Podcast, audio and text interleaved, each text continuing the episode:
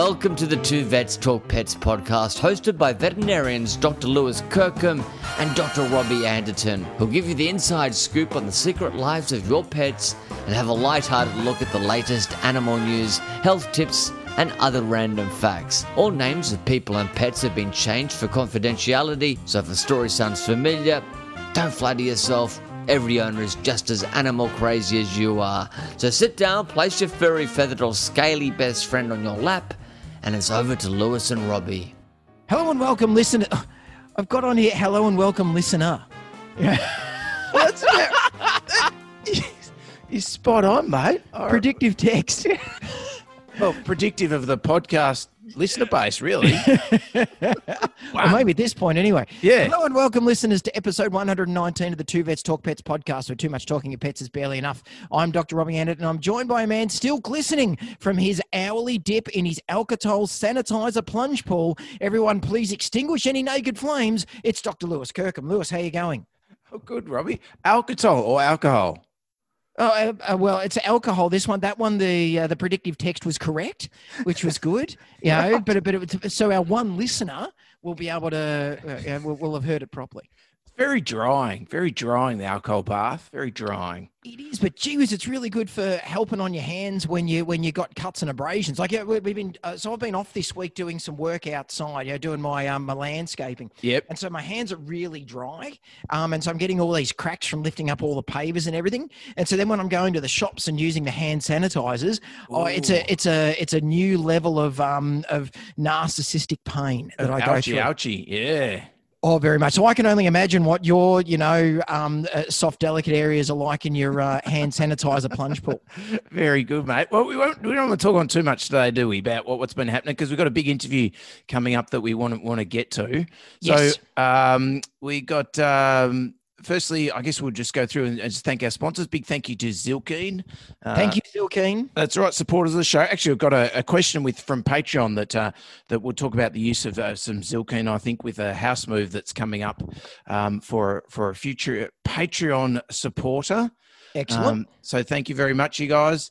Um, and then of course, uh, well, we we got a big interview coming up uh, with one of our other sponsors, Delicate Care, haven't we? Yes, we sure have. Yet with um, uh, Professor Nick Costa, the um, the brains behind the uh, the, the the formulation of Delicate Care, um, a, a, a very much a uh, an in depth, um, complete and balanced uh, interview with uh, with with, uh, with uh, emeritus uh, Professor Costa. Um, but Delicate Care, Australian made, Australian owned, all natural, Lewis. Yes. As Yeah. our listeners will find out, no Even the- synthetic antioxidants. Yeah, even the antioxidants are all natural. And look, I, I think out of all the things I'm looking forward to, I really want to hear. There's, there's a story about General Custer that I'm really looking forward to hearing about on the show, on the on the interview. So we wait can up for, only hope. exactly. And of course, big thank you to our Patreon supporters, um, especially this week. Big thank you to Suzanne Baker, our decal gal, Oh, who- Suzanne. who has actually upgraded her pledge. So I think she might be almost in. Uh, up in the uh, the t-shirt rarefied air now, we might be actually sending a t-shirt out to. her. So maybe she's t-shirt gal now, t-shirt and decal gal. Fantastic. well, how, in- how good's that? Oh no! So thank you very much, Suzanne. But also thank you to our other Patreon supporters. We we really do appreciate. Uh, um, uh, goes towards our our uh, our Zoom subscription that we've just uh, just upgraded, haven't we? So we can do interviews like we've got coming up with Professor Nick uh, Emeritus Professor Nick Costa. So thank you very much, guys. Yeah, uh, get get involved with the show. This show is here for for you, our listeners, and our Patreon subscribers. So if um you know we uh we're here at your beck and call. If you've got questions for us, if you have got comments, you want to get involved, get involved. We'd love to hear from you. It's um yeah, we'd love to get you uh get you feeling good. I know it's uh it's always it's always a bit of fun when you get your name read out. So you know uh, be be a part of it. Be a part of the show. Exactly. We've got some great questions from Tommy this week on Instagram, didn't we, mate? Did you want to you want to run through those ones? I just want to see what, what he's going to respond to when we give him his. Uh, well, maybe we'll wait and see what happens when we uh, write back his res- our response. Yeah, just so the listeners, listeners know, we did get some questions on Instagram that were asking about the deep ins and outs and revenue and things on the of our of our uh, our veterinary clinics, and we thought, well, we just generally answer general pet questions, but um, what's the reasoning for your questioning, mate? So, Tommy, you might have to hold on, mate, or you might have to become a, a, a Patreon supporter for us to answer you. All righty, mate. What about again the disclaimer? Yeah, all advice on this show is generally in nature, so please consult your veterinarian before following any advice for your pet. We do our best to provide the most up to date information, but as veterinary medicine is continually advancing and changing, please let us know if you've missed anything or if you need any clarifications. Excellent. All right, I think we'll uh, we'll take a, a, short break, and I think once we come back from the break, we will have uh, our interview with um, with our new special guest on animal nutrition.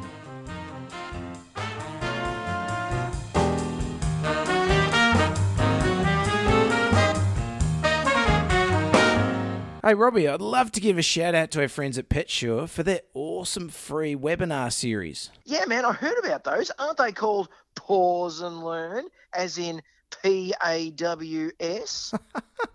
I see what you did there. Oh, mate, there's nothing like a good acronym.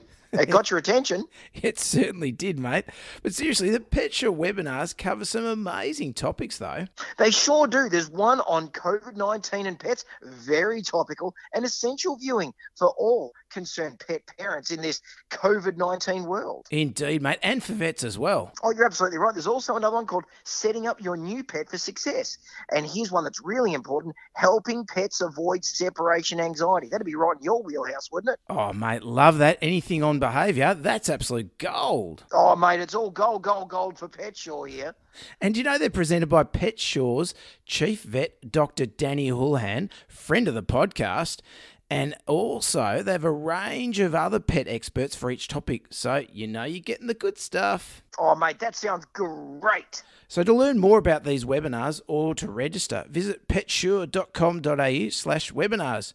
Registration is free, but spots are limited. And since we've just registered, two less. So make sure you secure your spot today. Oh, T's and C's apply. Visit petsure.com.au for more information.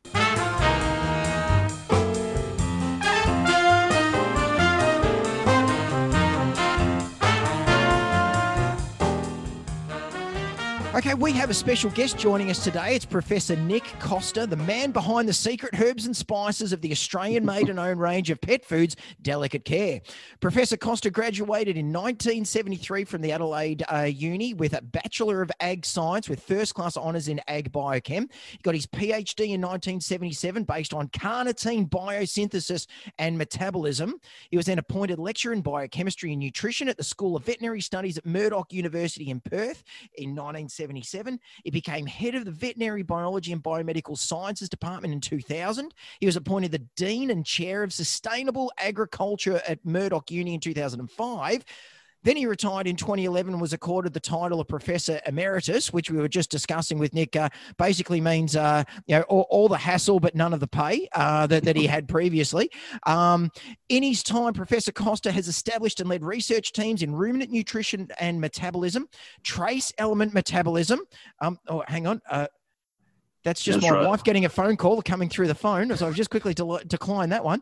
Um, uh, uh, let's see. Uh, trace element metabolism, including serving as the Australian representative on the International Committee for Trace Element Metabolism in Man and Animals. Um, if you don't mind, that's a that's a that's a pretty good one to have on your CV. Companion animal clinical nutrition, including dilated cardiomyopathy in boxer dogs. He's co-authored over 150 scientific publications and two books.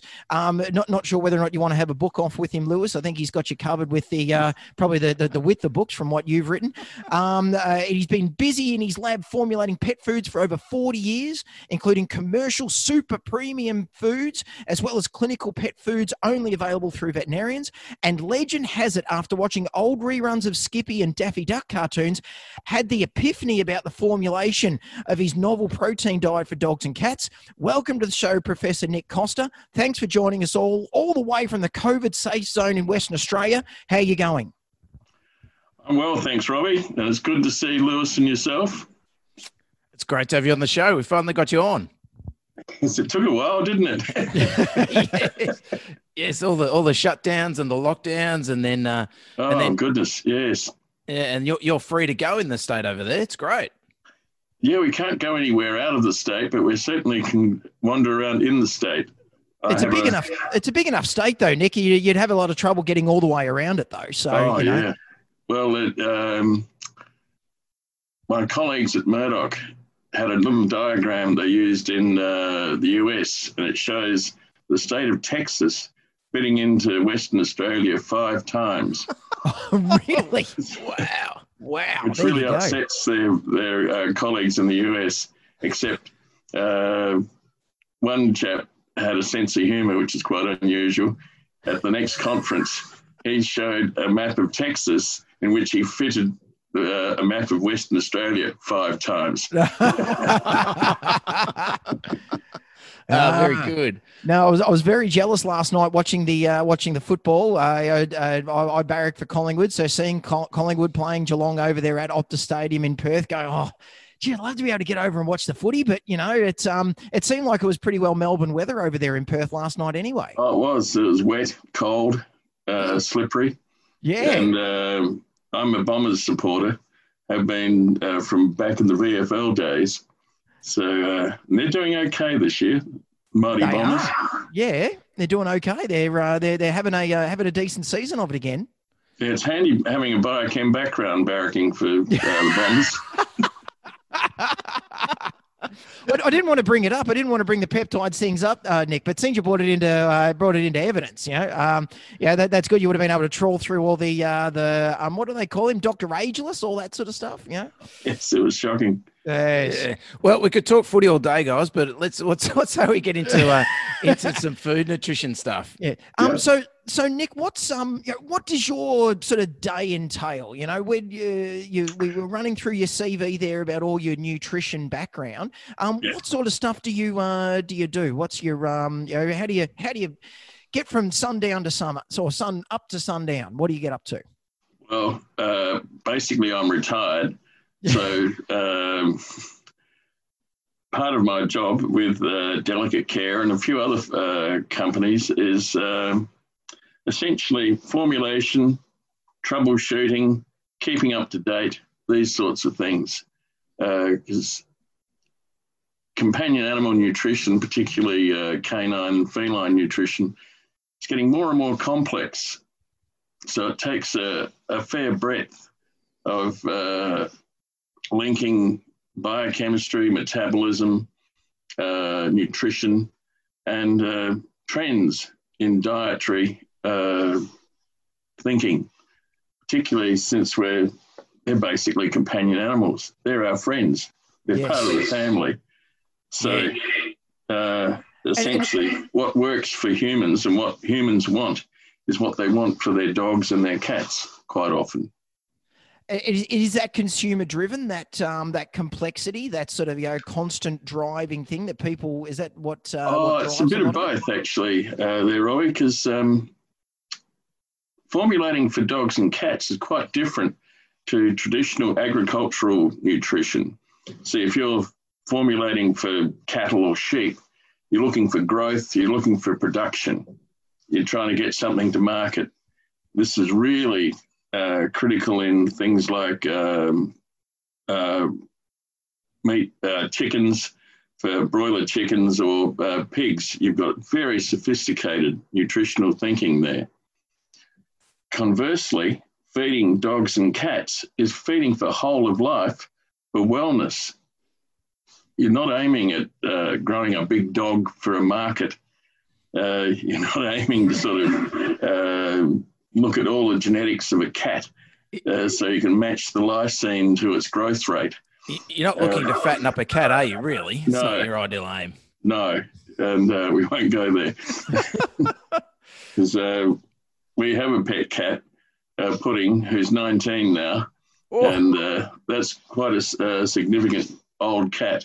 Yeah, He's a that's at the beauty. pointy end. Absolutely. And uh, yeah, so when in formulating uh, these diets, you really got to think about um, maintaining a live weight or a weight of animal with uh, length of feeding, because you're going to, for some breeds of dogs you and uh, our, our pudding, you're looking at 19, 20 years.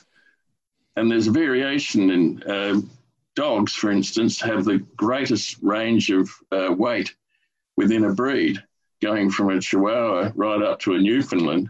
You've got a hundredfold range. There's nothing like that in other species that we deal with. right. So that presents interest. And then given the diversity of dogs, you've got uh, dogs that have unusual uh, genetic profiles, which influences the way in which you feed them uh, through the selection over uh, millennia. So again, uh, there's a, a level of complexity on taking into account not just the fact that it's a dog, but it's a dog that's a Bedlington Terrier or a Bull Terrier or a, uh, some unique breed. Wow, fantastic! So, so that's um, yeah, that's incredible when you put it like that. It is quite a breadth of sort of animals that, uh, or you know, breed of animal, uh, the diversity within that breed. That, that, that that's mm. amazing, and I guess the way um, obviously we we met you or got in touch with you through delicate care. You're the you're the brains behind the food. We've been told you're you're you're. you're well, actually, it's a it's not quite that uh, straightforward. It started as much through uh, being approached by uh, our graduates from the vet degree who are looking um, and it's one of the things that I really have to say right from the outset is what a privilege it's been to teach vet students and to teach uni students in general. I think we ought to make a, uh, we should recognize just how great it is, uh, our education system is in Australia. And uh, the commitment of kids doing vet is just tremendous. And in this case, it was uh, uh, at Murdoch, we used to have a, a, system called an academic advisor. When you were admitted to the veterinary degree, uh, you're assigned a particular academic who was uh, your friend at court, if you like. Yeah, right. So if you had financial or medical or uh, personal difficulties, you could see this person who will then represent you or uh, take you through the administrative maze that universities have.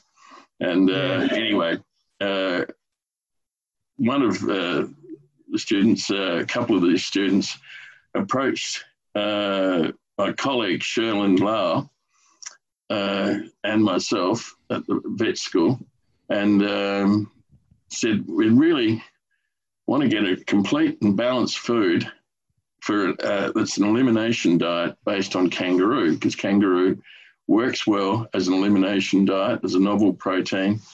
What what can you come up with that we can feed conveniently and it's uh, complete and balanced and it, it's suitable for a majority of breeds?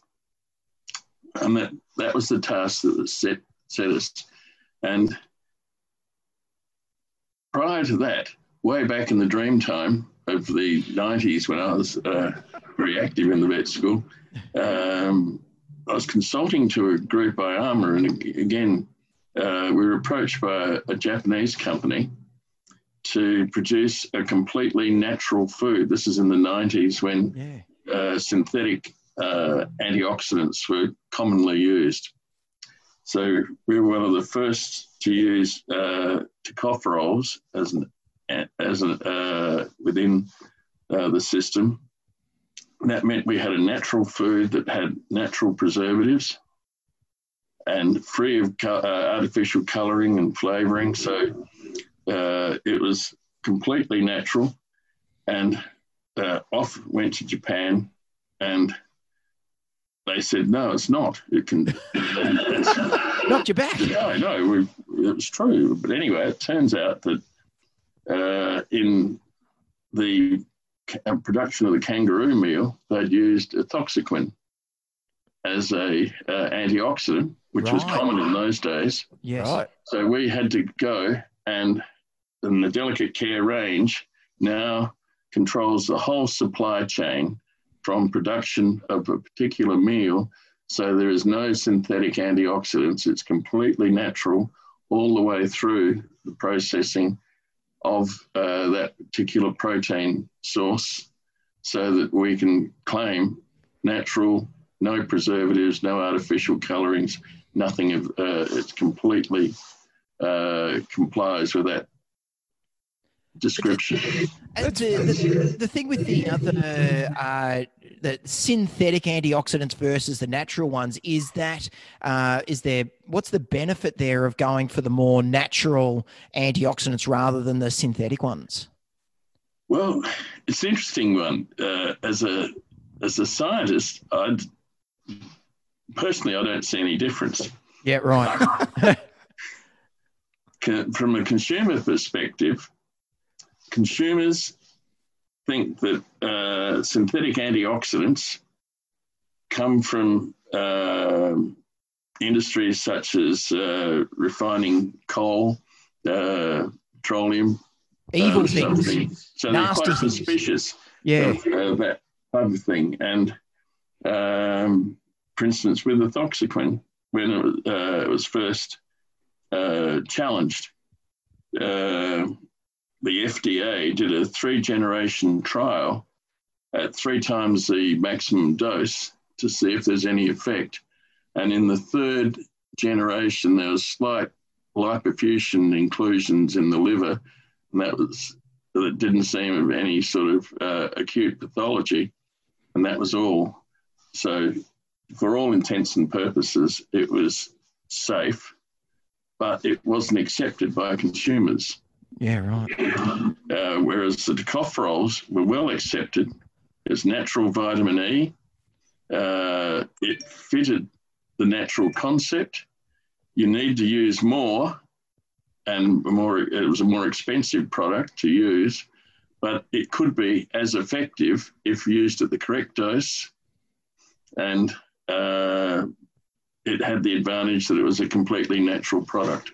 Yeah, right. Okay, it's interesting. That sort of lines up with a um, uh, with a listener question we got uh, that, that came in. We did ask before before you came on the show. We asked for a couple of weeks if any listeners had any questions, and we did get a few come in. And one yeah. of the ones um, is about the the nutritional value of the food, um, and you know, I guess the antioxidants would come into that as well. And when you you know extruding the food or you, the cooking process, you know, do you lose some of that nutritional value of the food, and and then how do you then sort of test once they've been through that cooking or the preparation process that the nutritional value is still remaining in that food? There are uh, particular nutrients that are sensitive to heat during processing. And uh, the classic one of this is vitamin B1 thiamine. Uh, so the way you compensate for that sensitivity is that you select a form of uh, thiamine, in this case, a mononitrate form rather than the hydrochloride form, which is less heat sensitive. And you add in uh, the case of uh, delicate care, for instance, we add three times the rec- uh, minimum recommended amount so that as it goes through the heating process of extrusion, we know there's sufficient left over to more than meet the needs for vitamin B1. Uh, the other thing that happens is in the quality of meals, um, for instance, in preparing poultry meal, you'd want people that are uh, experienced and consistent in the way in which they produce that meal because heating destroys the availability of lysine, which is an essential amino acid. Yes. Now, when we say essential, people get confused. Essential is a nutritional term. It means that it's essential that it has to be in the diet because the dog can't make it in uh, the dog's body. Mm. Doesn't mean that it's any more essential in the body, it's essential in the diet. Yeah. They're all essential in the body. and lysines a critical amino acid, and it's quite it too is heat sensitive and it has a certain availability. So again, you need to, you need to keep all these factors in mind when you're formulating, and it's a matter of both the levels you include in the formulation and your interaction with the extruder operators. What you do is you get to understand the machinery you're using. Um, the limitations on that, the pressures, the temperatures, so you get a real feel for how much you need to add and the sort of sources there. So there's there's a bit of art as well as science involved in that. A bit of alchemy, Nick. Indeed, indeed. There's a little bit of black magic there. Ah, magic. Ah, good. Yeah. so, um, and that's really where um, the experience comes in, and where you've got uh, major companies like Mars and Purina, they've got um, uh, fantastic facilities for ensuring the quality of their products. They're well tested, they're well established, and they're well experienced uh, for these sorts of things. In our case, with delicate care, we don't have those levels of resources, so we're relying um, a bit more, if you like, on ensuring that we understand our supply chains.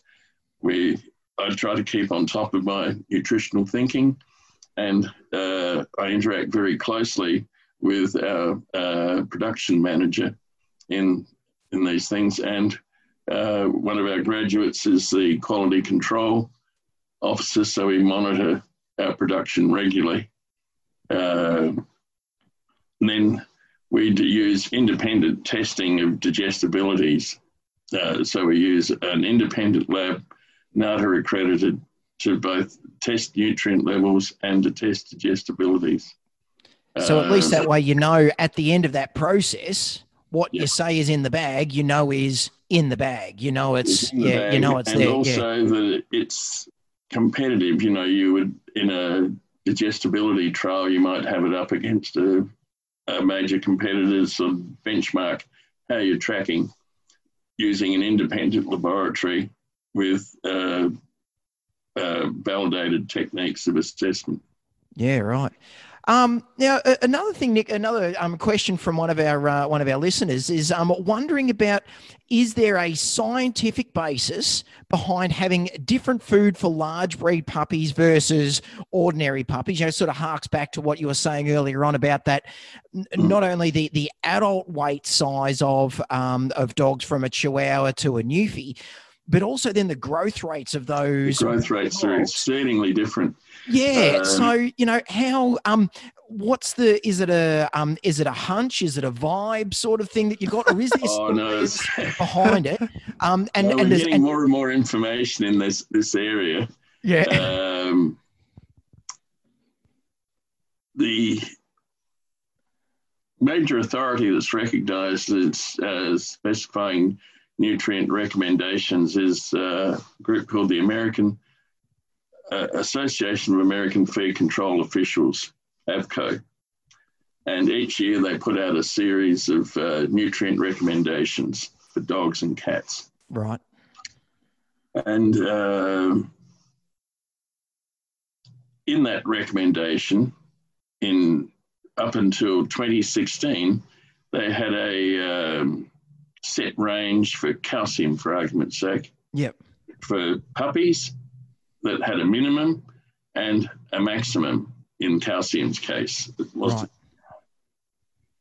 That in 2016, they um, modulated that specification such that for small and medium breeds, the maximum puppies, the maximum calcium was 2.5% on dry matter, whereas for large breeds, it was 1.8%.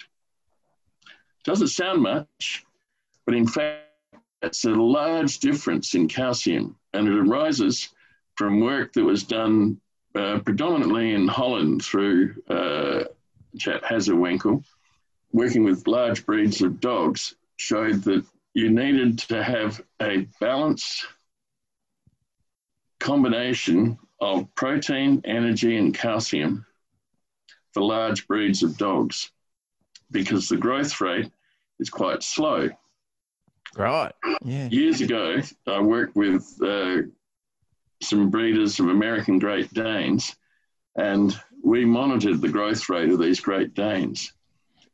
And the important point there is that they took until, well, uh, at least two years before they reached their full genetic capacity.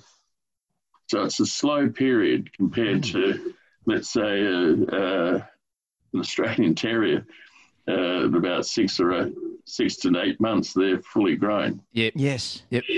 So you've got a slow growth rate, and you've got uh, a very large bone and muscle mass compared to uh, with a different rate of maturation of these tissue types. So you need to be very careful because people think because they're a large breed, they need more calcium for the bones. Yes. In fact, that's a misconception.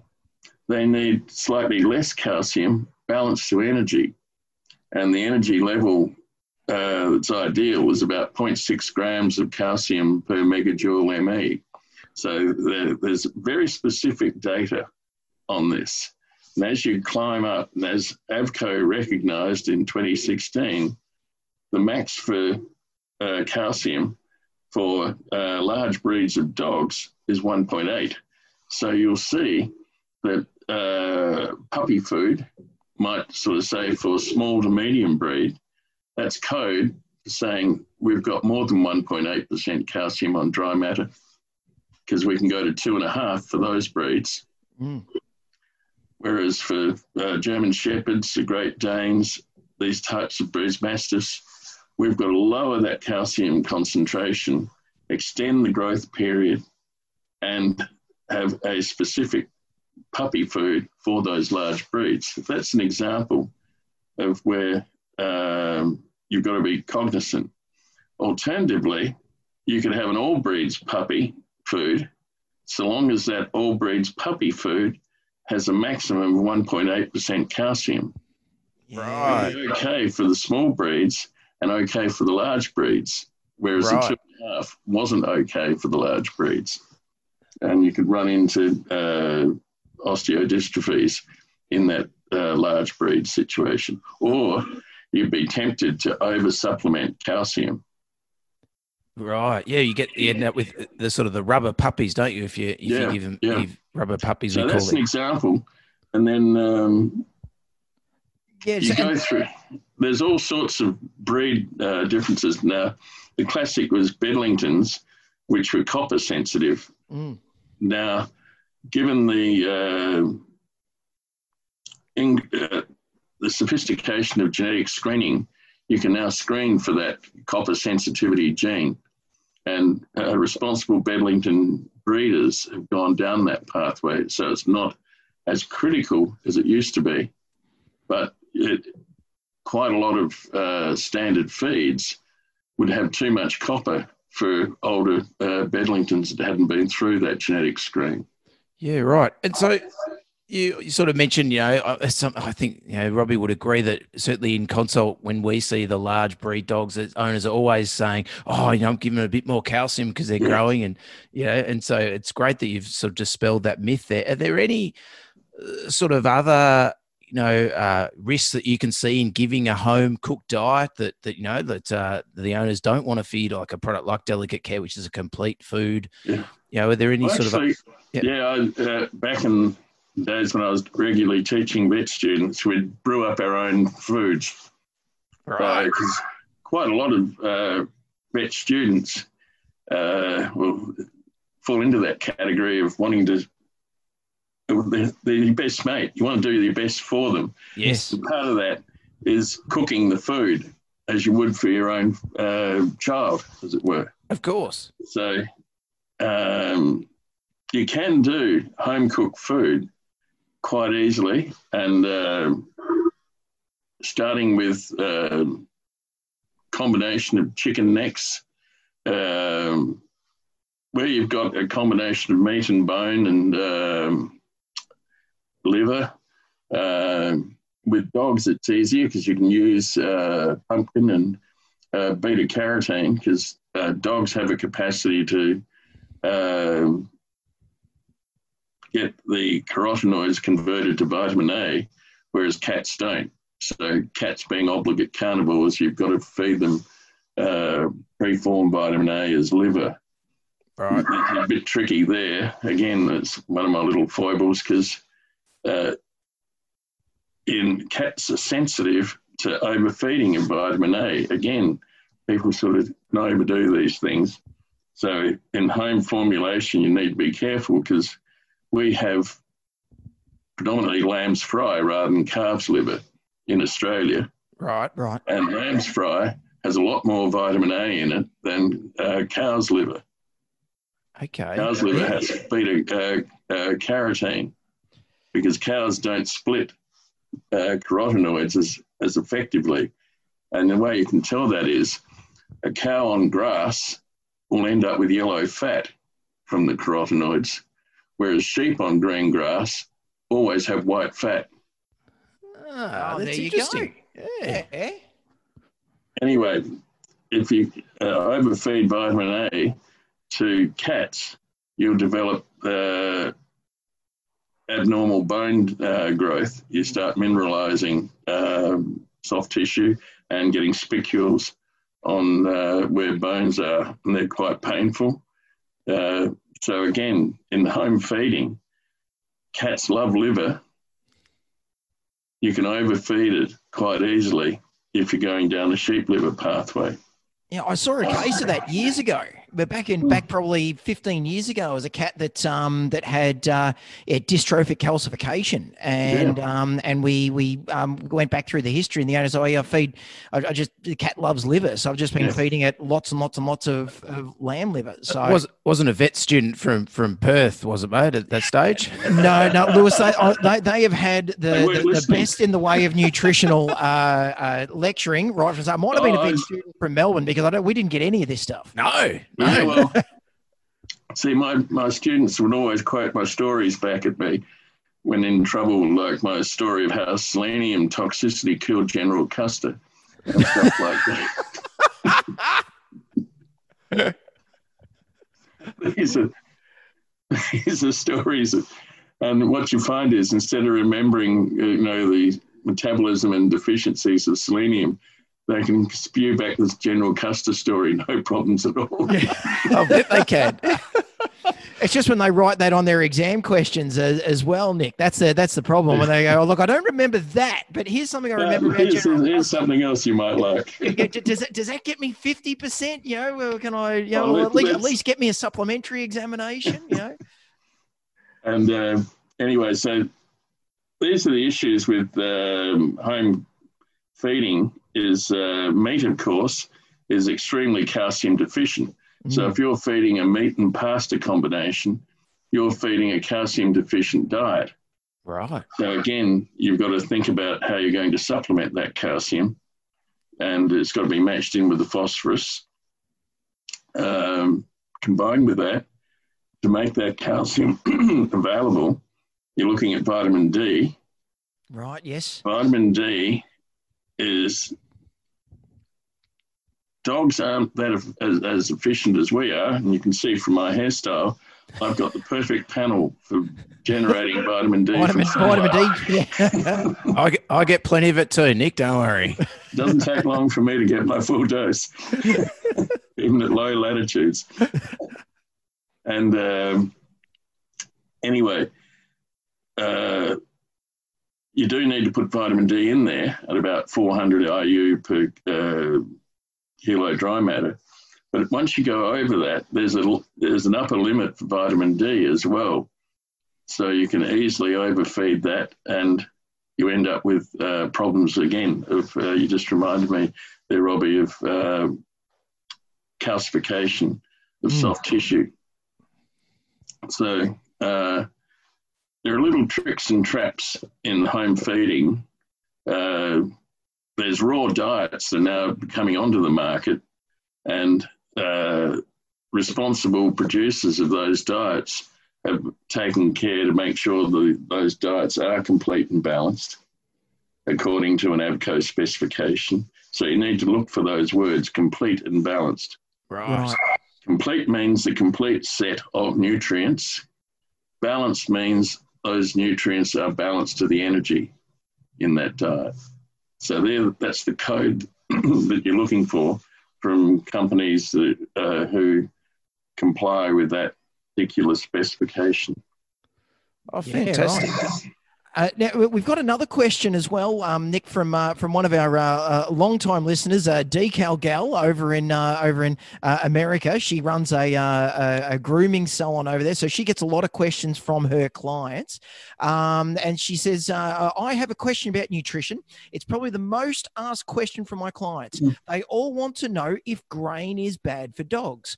I see a lot of dogs that have yeast infections, super Mhm. smelly skin, and it seems oily as well. I'm interested." Interested to know if it's from the food. Now that's a that's an interesting question. Hot button topic, Nick. Hot button It grains. is. Yes. Well, uh, about oh, six years ago, Swedish group using uh, genetic uh, screening tools showed the presence of copies of alpha amylase 2. That's a gene that codes for the enzyme that breaks down starch in grains. Right. So it means dogs with those gene copies have the capacity to use grain. They are not wolves, they are dogs. Right. And not only that, there's breed variations such that the dingo, for instance, does have has no alpha amylase. Right. So they've never evolved in conjunction with an alpha amylase, which is pro- uh, presumably from humans, because we've got stacks of the stuff yeah, right. as a gene copy. So going up to uh, the, the breed that had the most uh, number of copies was uh, English Springer Spaniels, and uh, German Shepherds have plenty. So there's a relationship between breed and amylase copies. So there's there's a variation in the capacity to digest grains, but most breeds have a capacity to use the grain. Let's start there. The starch in grains. Right. Now, um, to use that starch, that starch has to be gelatinized. So the starch has to be exploded through heating because dogs can't eat raw starch any more than we can as humans. You're not just going to knock in a big potato. Yeah. Raw potato, you're gone. You're off to the dunny in no time. That'll really get you going. And, uh, and in fact, undercooked potato salad is the ideal way to sort of send everybody off. I blame the chicken, but it was in fact the undercooked potato salad. I- I'm just taking notes, Nick. Thanks, thanks a lot. Just from the next dinner party. Thanks, mate. I appreciate that. How to get everyone out of the house. moving people on. Yeah. So, um, dogs have that capacity to use grains, and it is variable between dogs and between breeds, sorry, and probably within dogs as well. We don't think uh, the pro so uh, the starch has to be gelatinized. The gelatinization occurs in either the, the in the cooking process and in foods like delicate care, we're very careful to ensure we've got complete gelatinization of the starch in the grain that we use, which is an ancient grain sorghum. Right. Uh, in the case of sorghum, it has an unusual starch structure which has no gluten associated with it. So it's a gluten free uh, grain source Right. compared with wheat, which has its classic wheat glutens. Now, in humans, those wheat glutens are the basis of the sensitivity we call celiac disease. Mm.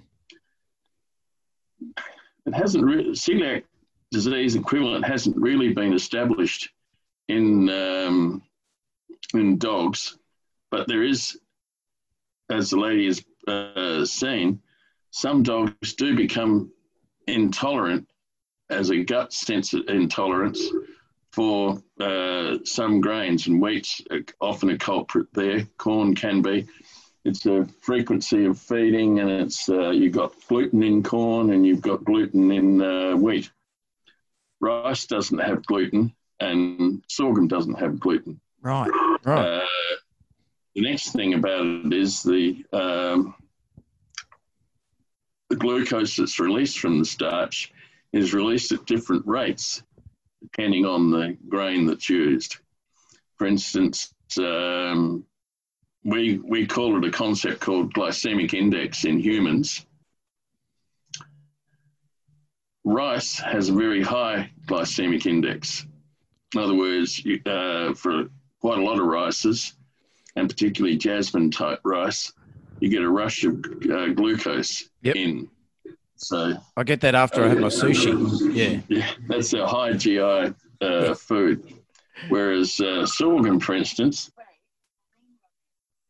oh, sorry about that. That's my mate who's. Uh, That's that's Larice, Wanting to- Larice calling you their sponsorship. They're a bit worried oh, that you. he's Uh, going to be calling. He's going to be calling about. Uh, uh, we've got a vineyard down south where we grow Shiraz. I'm oh, trying to get it uh, arranged some pruning of the grapes. oh, I thought you were trying to arrange a, a carton to be sent over, Nick. That was very thoughtful of you. Do the right thing. Ah, very the, the life of the emeritus, emeritus retired emeritus professor. Hey, Oh. fantastic. it is. Anyway, going back to the in contrast, uh, sorghum has a low GI and uh, it has a very slow and controlled release of glucose into the system. So, again, you get a difference in the metabolism depending on the grain source. So, again, that's going to uh, be different. Uh, you've got grain free foods grain free is just code for predominantly um, sweet potato or potato as a carbohydrate source. So they're Yep. still starch based. Mm, yeah. It's just a different starch. And it's usually in combination with uh, legumes, uh, lentils, um, peas, chickpeas, this type of thing. Garbanzo beans. I love that when it's the name for chickpeas.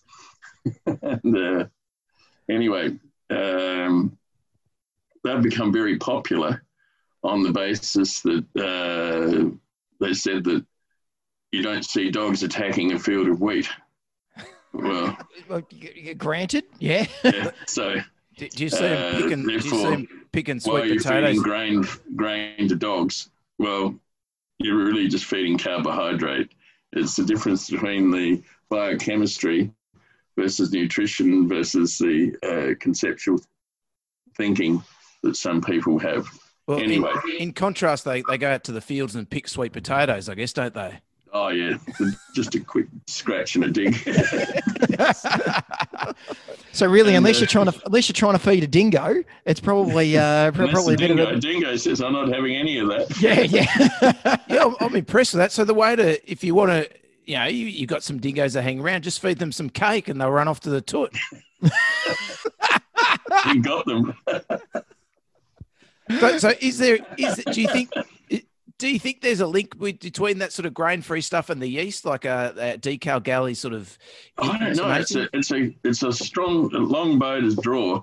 right. Um, poor old grain free has really sort of struggled because uh, for a tick there. About two years ago, the FDA came out with uh, this uh, warning, I suppose you'd call it, about uh, dilated cardiomyopathy in breeds that don't normally, where you don't normally see that uh, Mm. particular condition. And it was associated with uh, grain free foods that had a high legume content Right. that was treated treatable with taurine. Yes. Now, taurine's a, a beta amino sulfonic acid. Cats can't make it, dogs can. Mm.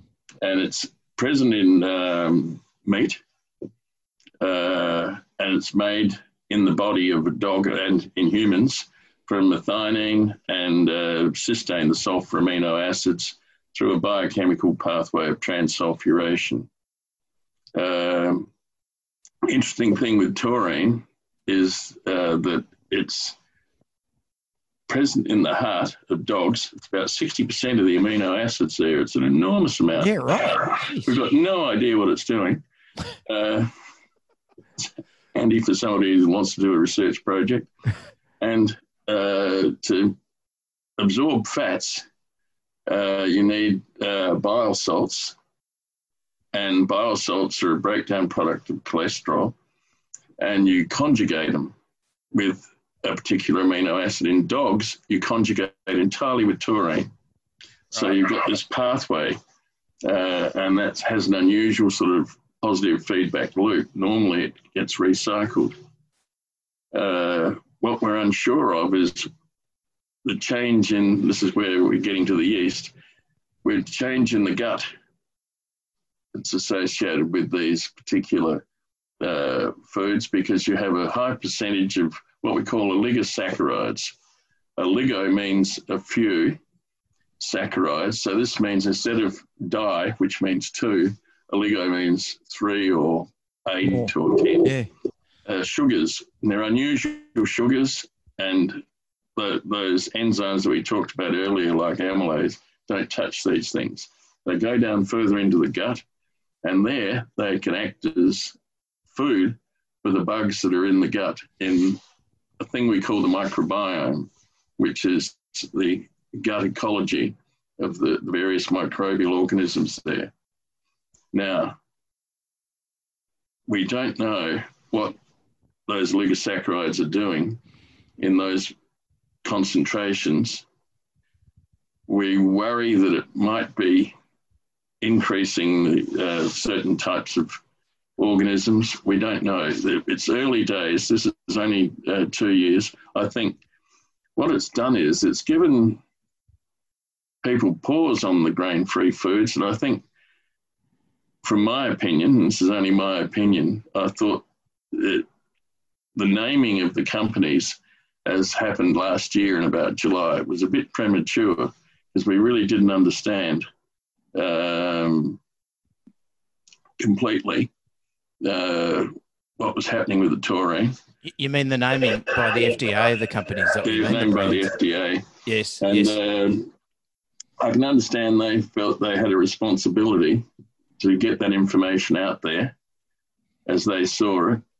Um, it had really been a year since the first reports uh, back in 2018. I'd been involved in formulating some grain free pet foods way back then. And as soon as I saw this trend, from note that I had a paper earlier on dilated cardiomyopathy with uh, a colleague, Rob LeBuck, who's in Melbourne. Oh, yeah. yeah. yeah. And uh, Rob and I worked with boxes where it's, uh, it's a classic condition. And um, in those foods that I formulated, I put in taurine and carnitine for uh, two reasons the taurine, because it seemed to be implicated, and carnitine, because it's drawing methionine in from transmethylation and denying uh, methionine for transsulfuration, which is the other process. So it's the understanding of your biochemistry determines yes why you're putting these uh, particular compounds in. And I note that lately they've suggested that as a precautionary measure, uh, grain-free pet foods include both of those compounds, taurine and carnitine, routinely to compensate for any potential issues with DCM. Right, and has the grain-free foods have they gone down that path? Are they they adding that now? Uh, yeah, quite a lot are, uh, right. I assume, and uh, I'm not too sure. Uh, it really flummoxed the uh, American and Canadian market because there are people growing grain legumes for that particular market. So you've got to remember that uh, pet food is a fantastic recycler of uh, products. As long as you're not really working into the human food chain, you're recycling, like for instance, uh, poultry meal is recycling quite high quality uh, protein through uh, a food uh, for a dog or a cat and therefore it's not being a nitrogen burden uh, in disposing of carcasses from chickens, as it were. Yeah, you, are using those byproducts that would have otherwise ended up in landfill. Landfill and uh, possibly in waterways. Yes, yeah. Um, uh, Nick, you were um, mentioning before you brought into evidence the microbiome, and that seems to be a, um, a real catch cry with huge, things at the moment. You know, moment. It's, it's, it's, really one of the directions we're going in there, Robbie. Been on it for oh, about 20 years now, right back uh, when Roberfroid came out with uh, prebiotics and probiotics. Yes. Well, what's it, what's it? Just give us a quick idea for our listeners the well, difference between a pre and a, a, a probiotic, and a prebiotic. Is actually basically a food, right? And it's generally uh, an oligosaccharide like fructo oligosaccharide (FOS). Yep. Uh, and it isn't broken down by the dog. It goes past the small intestine, goes down to the lower gut, and there a prebiotic is food for those bugs. And you're hoping that that will feed good bugs. Mm. The good bugs will grow and take up all the room, and there'll be no room left for bad bugs. Right. Nice. That's the thinking for prebiotics. Yes. For probiotics, that's a good bug. Uh, things like Yakult, uh, where you're taking a particular organism which is benign and grows well, as in the Yakult system in humans. You take that regularly, and it goes straight down, and it's uh, protected, so it goes down into your gut, establishes there, grows in a benign way, and therefore denies uh, any capacity for pathogenic entero, uh, enterobacteria from growing. So again, it's keeping your gut in a good, healthy way because the gut is one third of your immunity. Yes. It's important that you have a functioning, healthy uh, gut.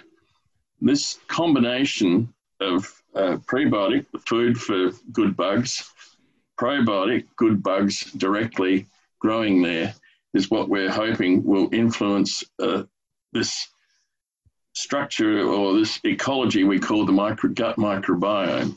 Mm. And the gut microbiome is really becoming a big area of study. For a start, um, people looking at human genes uh, since the Human Genome Project, we got about 22, 25,000 genes in humans. Uh, latest work on the gut microbiome in dogs and cats has the gut microbiome with one and a quarter million genes. Yeah. So, Wow. so just when we thought we'd got to the complexity of the understanding human genome, and we've got about 330 million variants of the human gene sequence so far. So that's just looking, you know, we're just finding variants all over the place. You imagine that's coming off the base sequences in humans. You imagine you've got this huge complexity of in the gut of all these organisms, a different whole phyla. And we're only just starting to study it. What we've found is that um, we're trying to feed it properly. We're Yep. trying to establish it. So, in the delicate care range, what we've done is try uh, put together a combination of prebiotics, probiotics, and fiber types, from puppy to adult to older dogs, so you can both initiate and sustain a healthy microbiome. It's important. There's some work that came out of Oregon State last year that showed that they got uh, rescue dogs and they looked at the microbiome of those that were aggressive versus those that were not aggressive. And they were quite distinct. Right. But somehow or other, this microbiome difference is being translated into a behavioral aspect. Wow. So there's there's a, an area. Hmm. What we've found, and this gets me into another area, as as you get into sort of senior humans and senior dogs, those that develop canine cognitive uh, decline or Alzheimer's in humans, their gut microbiomes become different. Wow. So we're just starting this area. I, I see it as an exciting area for both nutrition and uh, general health. Um, and in the delicate care range, we've been very particular about that, how we're trying to sort of maximize that. But you can see the complexity of trying to work this through. Uh, for instance, we've got a group at Murdoch uh, on a uh, phenomic project, and they're looking at the different. Uh, it's just basically a whole lot of screening of uh, uh, metabolic differences and genetic differences in humans. They thought they'd look at the guts, and they've got these powerful statistical programs for doing this. and they've really sort of blown up their computers once they put the, the microbiome differences. Now, just recently, uh, they compared uh, humans, dogs, mice, and pigs. Uh, the gut microbiomes of those four uh, species, because often we use mice as uh, proxies for human work, and we use pigs as proxies for human gut work, because their guts are very similar uh, to humans. What they found was that the microbiome in dogs was virtually identical to humans and quite different, and pigs and mice were different. Oh, wow. Dogs are a much better model if you're going to have a model for human microbiome. And conversely, it means that in that development of the dog and the human over millennia, we've developed an ecology that's matching, which is not a surprise really, because they're they're eating what they're we're eating, right they're living with us, in, and you'd expect the bugs to be uh, fairly similar. Wait. We're not living with mice. No. And, uh, some people live with pigs, not everybody does. Right? And we, we're we're eating delicate care, and they're eating delicate care. It all works. It's yeah. the same biome. It's fantastic. one, one, thing, one thing I picture, Nick, when um, when Lewis and I are emeritus podcasters, um, that, that I, I I, I, I can pay. Remember yeah, no, I know. yeah. um, I, I, can picture, um, you know, when you go to Bunnings and you go yep. to get a um, uh, your, your, tin of paint, and they put the little um, the little tints in. I can see that happening with the microbiome. That will do a test, right? And they go, okay, right, you need a little bit of this one, a little bit of this one, a little bit of this one. You know, and it just goes around, well, and then you plug it all down, and away you go. Well, the beauty is that uh, you know, the classic one is that they're finding obese people who've got a different microbiome to the lean types. So we're looking at uh, how this might work, see if we can uh, do a, uh, inoculation. Fecal transplants. a, a, a, special kind of milkshake, you think, from the, the lean, the lean to the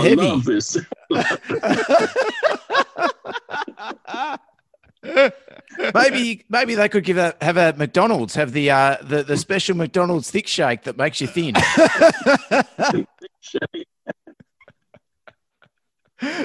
Uh, well, speaking of things in the pipeline and you know, and pipe dreams, the pipeline. And... I like what you're going with that, Lewis. Yeah, yeah. you went well with that one, Lewis. Do you um? Are there any new foods that have you got that that are, that are coming out? Particularly, yeah, I suppose we're talking about the delicate in the pipeline. Yes. yeah. a cat dental. Right.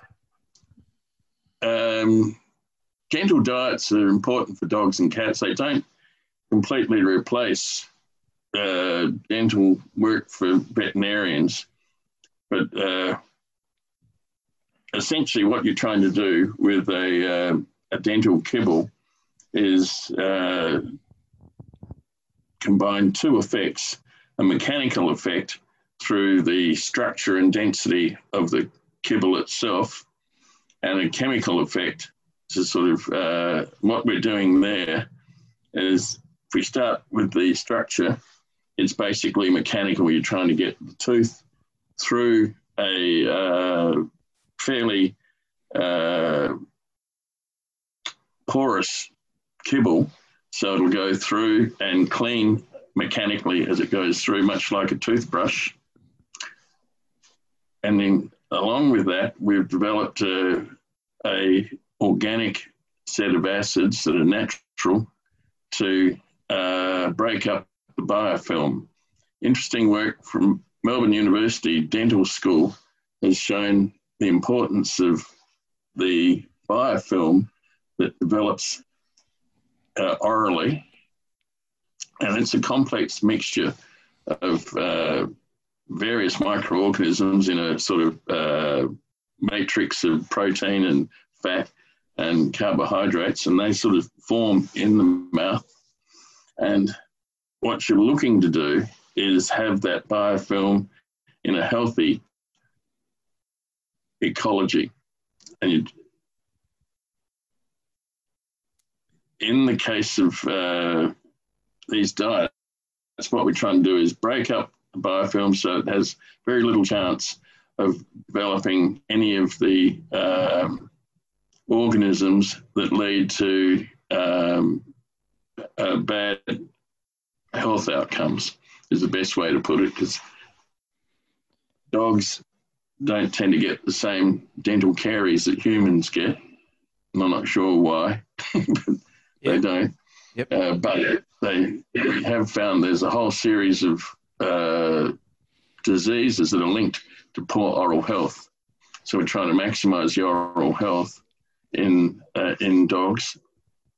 Uh, there's a particular um, hypothesis for humans and Alzheimer's, which is suggesting that P. gingivalis is uh, an organism that's a critical factor in the development of Alzheimer's and the Wow. inflammation associated with Alzheimer's.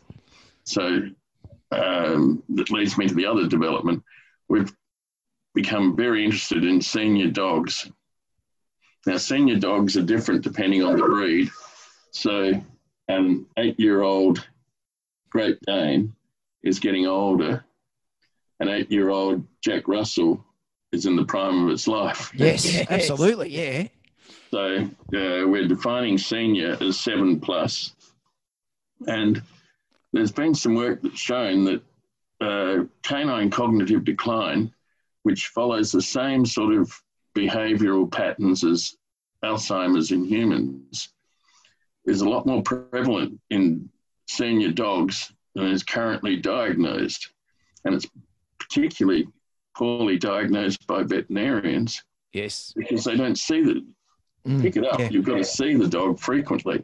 If Yes. you're seeing the dog very infrequently, you're relying on the owner to really sort of inform you about any behavioural changes because you're unlikely to notice it yourself unless there's an extreme sort of change. You got to you got to ask the right questions too. I think Nick Yeah, is a big yeah. part of as a vet. And in fact, there's those questions are critically important, Lewis. So I think it should be part of the training in clinical examinations, particularly for senior uh, for senior dogs.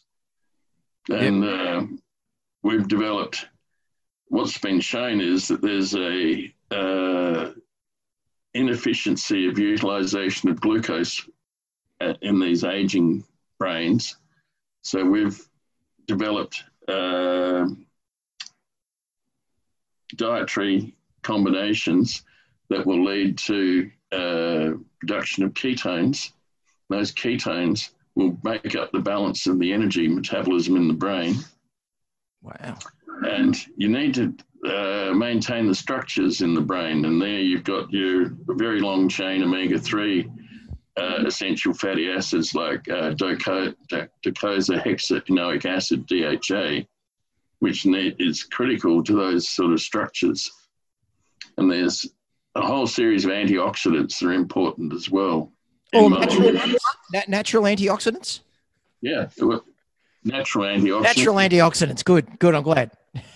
Because, uh, for instance, um, selenium, which is my area of research, Yeah. Look out. Look out, General Custer. got him. See, I, I remember it as well, Nick. You know, I'm, I'm paying attention. It's good, Robbie. I've got you there. I'll have to tell you the story so you've got it. um, selenium's present in a protein called uh, selenoprotein W, which sits in the region just above the thalamus. As you deplete any animal with selenium, you'll get a series of different types of pathologies, um, depending on the sequence of which you uh, clear out selenoproteins. But the selenoprotein W in the brain just sits there. It's highly conserved. So there's obviously a critical role for that particular protein in that particular region, which is in the short term memory region of the brain. So that's an example of an antioxidant nutrient, selenium, operating in a critical zone in uh, psychological function in the brain. Wow. Well, I think we're um we're, we're sort of uh, getting to the end of the uh, the chat um now, Nick. So uh, um uh, General Custer story now. I guess uh, I reckon the thing on, on everyone's lips, and it's been on the question on, on my lips and all the listeners' lips right from the start, is you've got 19 year old pudding in the house there. What are you feeding him? I was hoping you wouldn't ask that. how much how much selenium are you putting in? What uh, Oh, you know? Which grains are you using? Where the the, uh, the dioxyhydrino Well, I must admit- acid? We have developed a cat dental diet, and Yes. it's a very fancy cat dental diet. And it's the first one of my cat diets that pudding's eaten. Oh, that's good. Very good. That's uh, that should be coming out soon. It's a delicate care cat dental. Watch out for it. It's exceedingly palatable. Um, And I can attest to that. I've got my olive cat on the uh, the dental. I got a must have got a a uh, an an early version of it uh, sent over from WA, along with those wines that are on their way. Um, and, and and I must say, Olive is uh, is powering through it. She loves the dental. It's very palatable. I have to in agree. general, um, pudding gets fed uh, Felix, and uh, luckily Coles and Woolies sell chicken at ten bucks a pop. Cooked. he loves cooked chicken. Not so much the bones, of course. No, good. Completely unbalanced. Uh, Well, that's, uh, at, at 19 years of age, mate, it's all uh, it's you know it's more important for a 19 year old cat to eat. It doesn't matter anymore. Yeah. Uh, it's a classic song. It doesn't matter anymore. And and a thick shake from McDonald's, I suppose.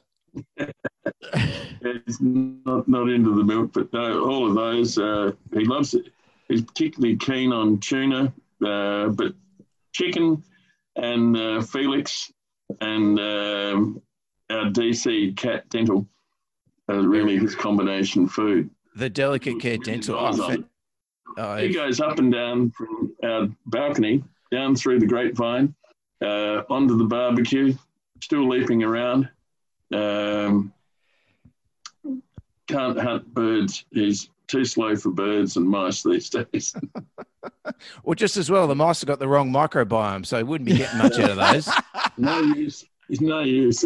yeah, exactly. Well, I must admit, thank you so much, uh, Nick, for for coming on the show and, and having a chat to us and and giving an insight into an area that to us is, you know, me and Robbie we got a we got a touching of that at uni, but certainly nothing as in depth as um as what what you provided us today. And I, um we really appreciate uh, appreciate you coming on the show and uh, and and teaching us all about the delicate care range and also nutrition in general.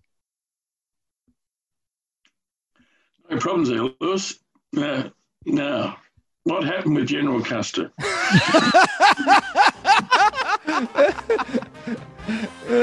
Good on you, Nick. Thank you very much.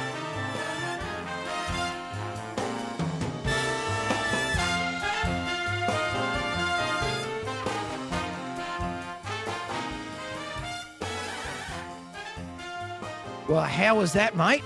You, we cut we cut him short on the General Custer. You were hoping to try and you- you're just gonna have to listen to. You're just gonna have to read it up on Wikipedia, though. Well, I'll tell you what, we were just saying before we went to the interview how we're thanking our Patreon supporters for our new Zoom subscription. Unfortunately, our Zoom subscription ran out. We didn't have enough time to to get the whole interview and the general Custer in as well. So maybe maybe next interview, hey, we we can we can Next time, out. next time, we'll, we'll have two two vets talk uh, talk American history with uh, with, with with other people, and and that'll that'll be our, our sort of spin off podcast, Lewis. That that that maybe that could be good. Sounds like a plan, mate. Sounds sounds like a plan. I really, I'm I'm interested to know how selenium affected uh, General Custer. I don't think it ended well for him, although just as a spoiler. Oh, what? Don't do that. Well, yeah.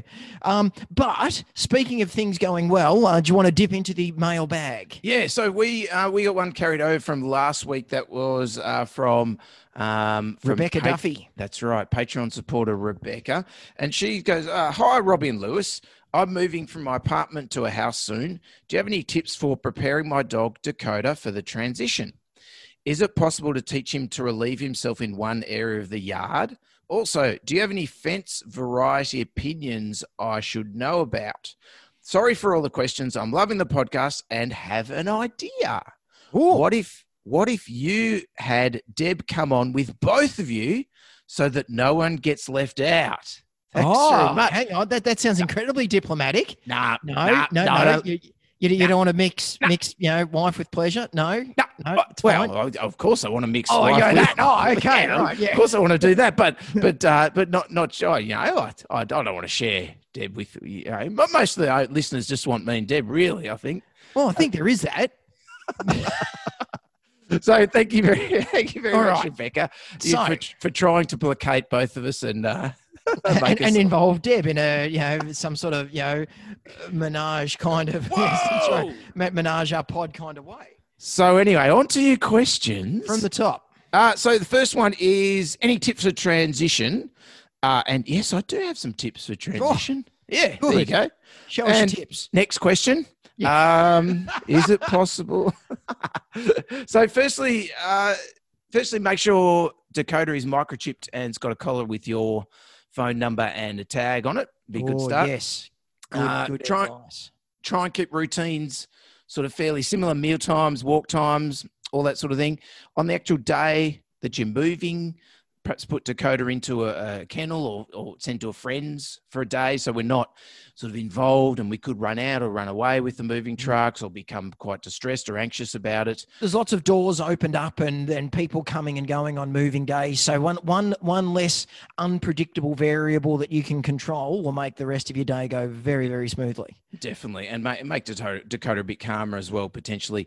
I guess, you know, you have mentioned about the fencing sort of stuff, you know, make sure the new house is secure, the fences are secure, um, you know, there's no poisons or old things in the garage, perhaps, or maybe even an old compost bin in the backyard that Dakota's going to go, oh, that's, that's beautiful, you know. Yum, yum, yum, yum, yum, yum, yum, yum, yum. or you know cables you know cables lying around the house that we're going to chew on all those all those sorts of things make sure make sure they're all sorted.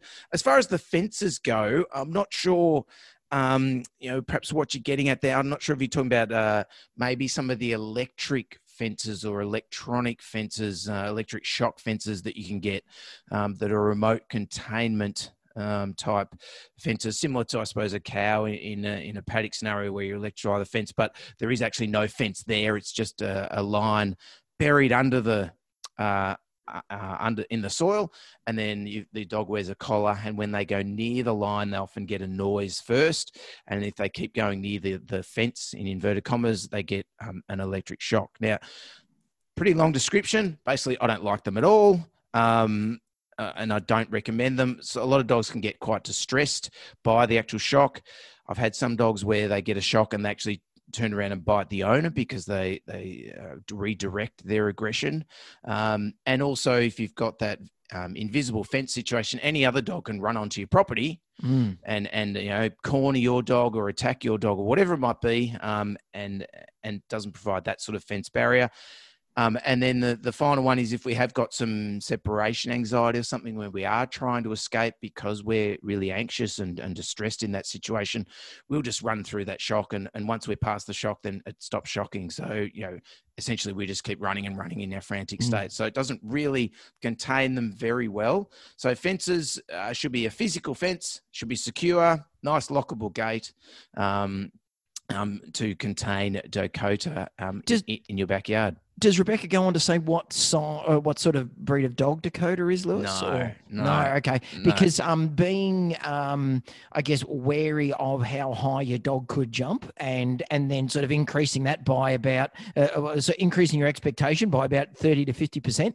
Um, my, uh, my kid's old um, uh, uh, kinder teacher, she got herself a whippet who got really bad separation anxiety and would like he was just a tiny little whippet and he was jumping over eight foot fences. Wow. You know, like because he you could just get his skinny little legs on the little bars on each side of the gate, and he would just scramble, just parkour his way up and over the fence, and then yeah, they'd end up getting phone calls from people up and down the street, finding uh, finding little Wilfred up and down the street. Well, so, s- similarly, I went and went. I did a behaviour consult many years ago to a guy who um, he he had a Shar-Pei Mhm. um, that was it was escaping out of the backyard, and he he hadn't appreciated that it had separation anxiety. And I said, "Oh yeah, we'll go and have a look at the house." So we sort of you know walk around the backyard, and uh, and he had along the backyard of the house uh, big electric strips of electrified uh, tape that used for cattle Yeah. electrified the back of his house because the dog was scratching at the back doors of the house, trying to get in the house. It was incredible. I was just like, you know, it was that moment where you have to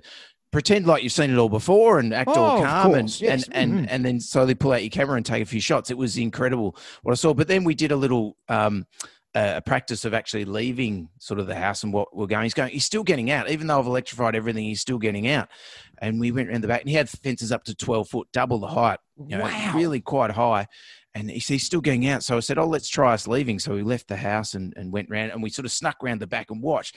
And he was the dog literally on the corner of the house and the fence, one foot on the corner, one foot on the fence, just climbing all the way up. Just it was incredible. It was Wow. to, to jump to jump the fence and get out to Just Tom cruising his way up the fence. it Yeah, was right. it was yeah, full parkour. It was incredible. Yeah, it was it was, it was amazing. So, but that was separation anxiety, and hopefully that won't happen to Dakota. Um, and I'm sure Dakota's not a Sharpei. Hopefully.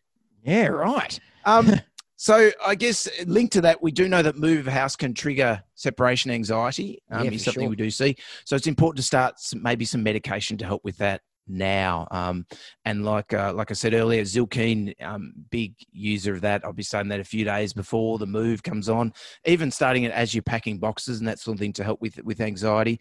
Um, you can get some Adaptil, which is like a pheromone sort of collar you can put put on them to help again with with some anxiety.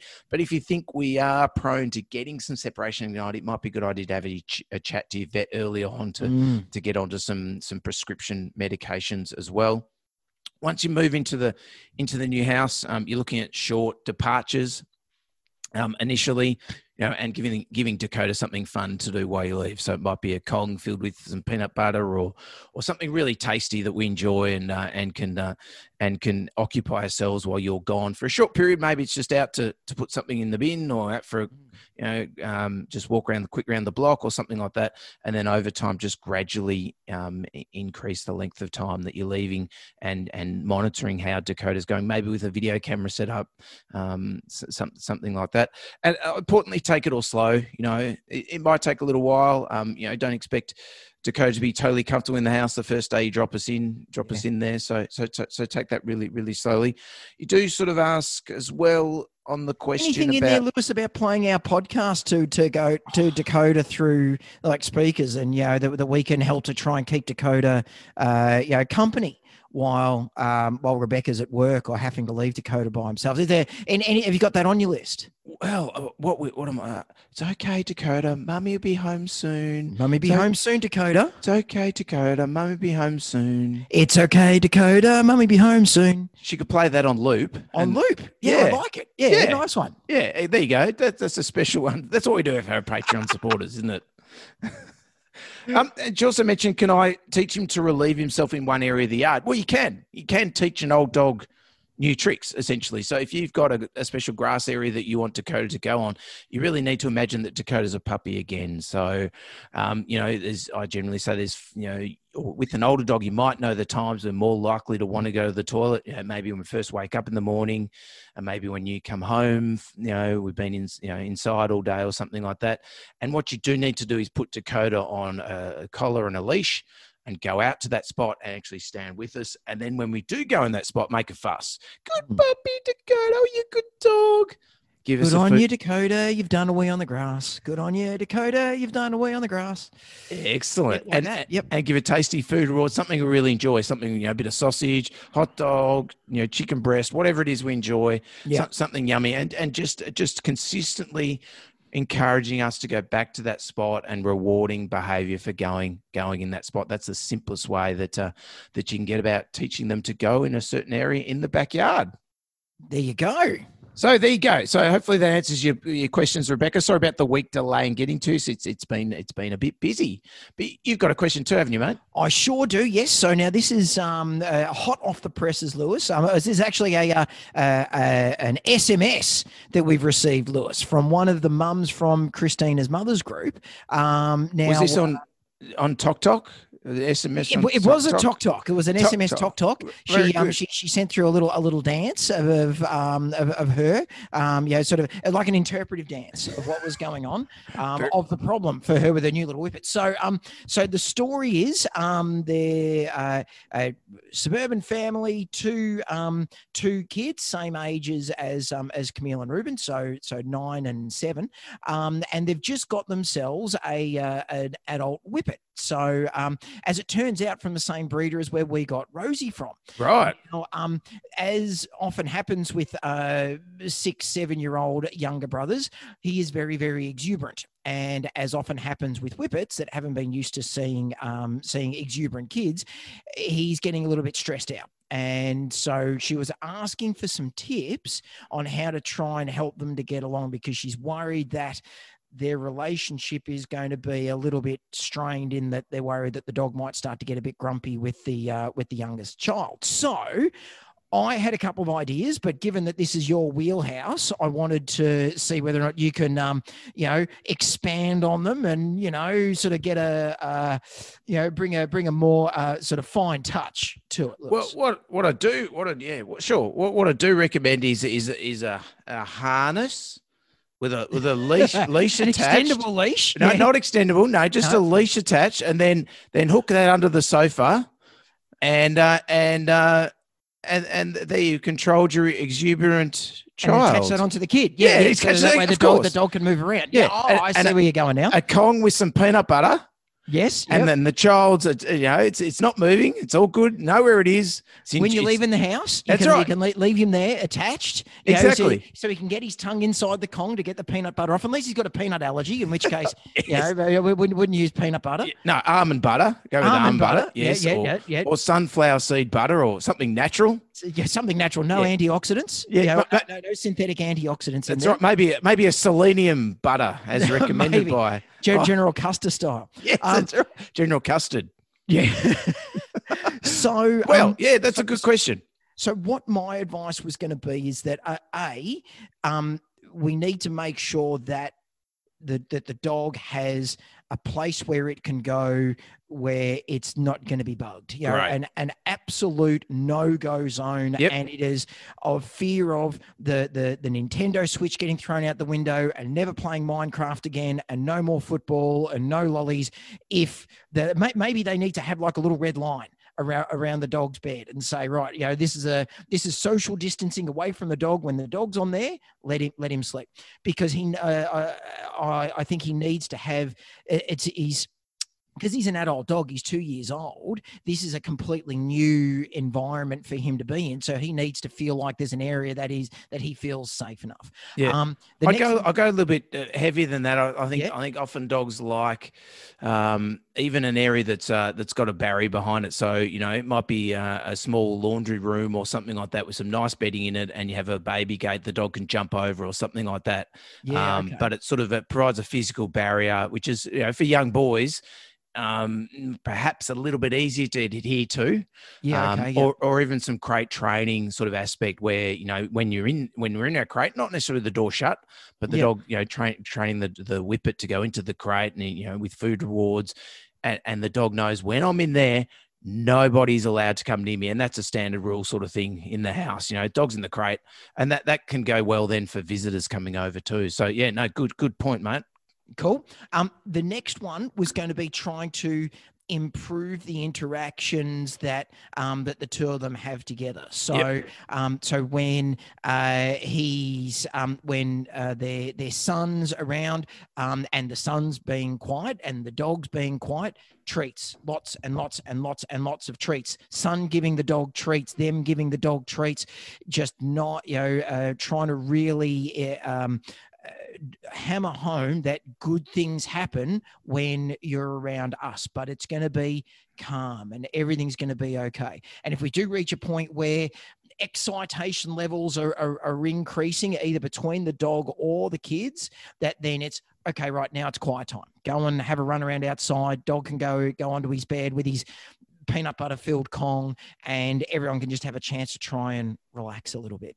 Yeah, I think so. I think a big part of that is is supervision of obviously the their son when he's Yes. being exuberant and and and sort of um you know, getting him away from the dog if we do seem overexcited. So, almost in a way, you you're teaching the child. Uh, it's like. Uh, um, is it negative punishment? I'm just trying to think of the, the, the psychological term for it, but yeah. basically, you're saying when when you get too out of control, you actually lose that that uh, that reinforcement of interacting with the dog. So, gotcha. yep. so when you're when you're near the dog, let's do so. This is the interactions I want you to I want you to teach the dog to sit, and then the dog sits and it gets a treat and then you yeah. can pat the dog and it, it sort of teaches the the child a little bit of uh, restraint i think of i can't just run up and pat the dog anytime okay i need yeah. to have a food reward with me a dog you know i could go to the dog perhaps i crouch down if the dog's a little bit nervous of me mm. on the side get the dog to sit you know training to sit um, and then I give it a food reward, and then I can give it a pat. So it's sort of teaching the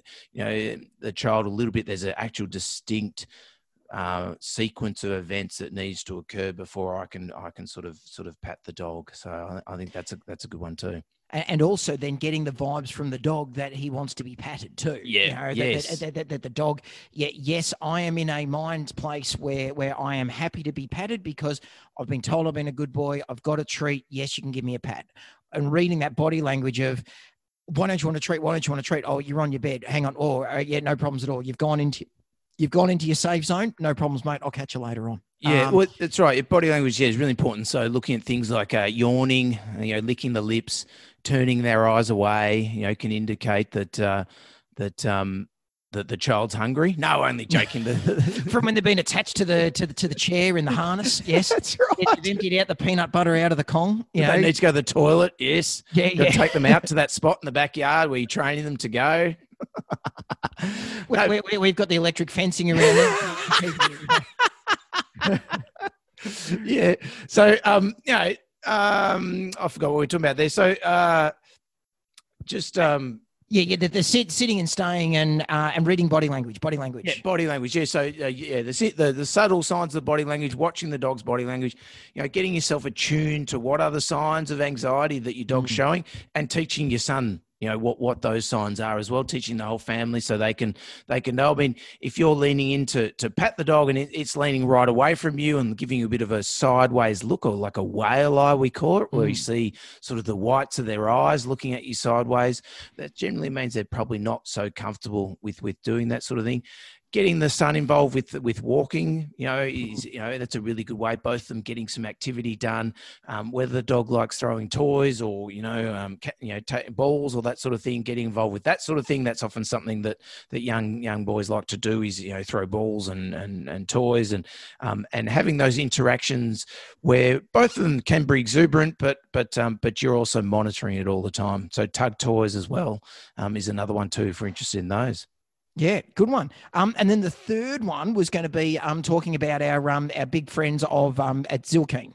Um, yeah, thinking about trying to get him on some stuff because this has been, you know, uh, I, we all know firsthand just how um, attuned to anxiety whippets can be, um, and coming into a new place where everything's a little bit stressy and a little bit worrying, maybe something to try and help to put his mind in a better mindset to allow him to relax a little bit. So something like Zylkene or uh, the other, um, yeah, pharmacological, you have more prescription medications if he needs it. But certainly Zylkene or Adaptil, I think would be a good, um, a really good first step oh, for him. Definitely, mate. And I think you could also put the whippet on those as well, probably at some stage too. Yeah, absolutely. Yeah, yeah.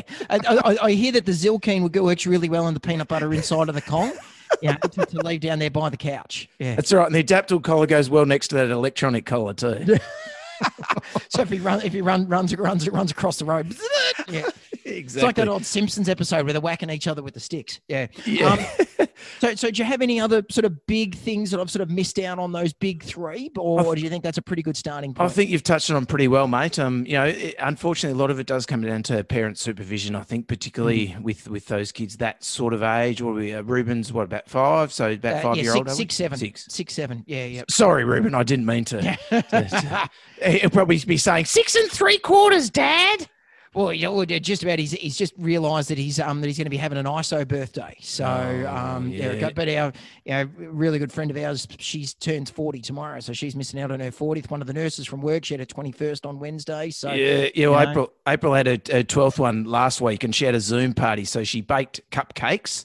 nice. Um, and and we walked around the local area and just put them on the front doorstep of all her friends. good. Um, yeah. a cupcake each, and then she had a, a time. They all went on Zoom together and lit the birthday the cupcakes and ate the cakes on the Zoom. So she had a party, and she was happy with that. It seemed all right. Went well. So Nice there's an one. idea for you. Yeah, very good. Yeah. I, I think the chances of Ruben being able to get around and not having eaten the, the cupcakes as we, as we start dan- uh, walking them around, it'd be like um uh, the uh, another Simpsons reference, the, the little German kid on um I go, I begged you to judge mine first. I begged you. You know, when he's making the um made a chocolate. Don't worry about it. Yeah. Don't worry about it. We'll put that with General Custer. Yeah, yeah, it sounds good. Sounds good. Um, all right. So if if you would like to support the podcast, hopefully that helps, Catherine. If it doesn't, then you know, uh, ask me more. You know, you got my number. Send me a message. Um, uh, yeah, um, Patreon. Um, if you would like to support the uh, the podcast, look for us at Patreon.com. Search for Two Vets Talk Pets. Um, for as little as two dollars a month, um, Lewis will get off his bum and send you a uh, a a sticker. You know, because because he's he's good like that. You know, and he loves No, he won't. loves sending them out. He will. He's great. he, he's, he's great. He's a great man. He loves sending out stickers. Um, uh, We'll if- get uh, Suzanne Suzanne Baker to send them from America if, if we've got any local one. absolutely. Yeah, she, she's much more reliable than what you are. Uh, I'll Um, bet. I'll bet. Yeah. Uh, and um, and leave us a review. Tell your friends about us. Send us through. Or send a send a link. You know, if there's anything that you'd like us to cover. Yeah, You know, um, yeah. a question, anything like that. Let us know. And if you want, if you want, you like Tommy, and you want, um, you want uh, Robbie's latest tax returns, then uh, well, feel yeah, free to get onto us on Instagram. Get onto us on Tommy, Instagram. It- it- It's only been the end of the financial year for two weeks, so we haven't quite got it done yet, Tommy. So you're probably gonna have to wait a little bit longer till we get back from the accountants. That's fine. he Um, wants the last five years, mate. Don't worry about it. Oh, that's all right. Yeah, fair enough. Yeah, yeah. All right, but we do we do answer pet related questions. So get onto us on yeah Instagram, Facebook, uh, the Tok Tok, or on House Party. Um, we're on them all, aren't we, mate? Zoom. you know. Zoom. we are Zoom. now. Yeah. Alrighty, guys. We'll scratch you later. Peace out, mate. Good stuff. Longest episode ever. Thanks for listening to Two Vets Talk Pets with Lewis and Robbie. To chat further about this week's episode or ask the guys any questions, search Two Vets Talk Pets on Facebook, Twitter, and Instagram, or send an email to two vets talk pets at gmail.com. You can find Lewis on Twitter with the handle at vet behaviorist, and more importantly, as the two pet heroes return to their day job of saving animals' lives, be sure to thank them with a five star review on iTunes. Every time you do, a small, cute animal will receive a cuddle.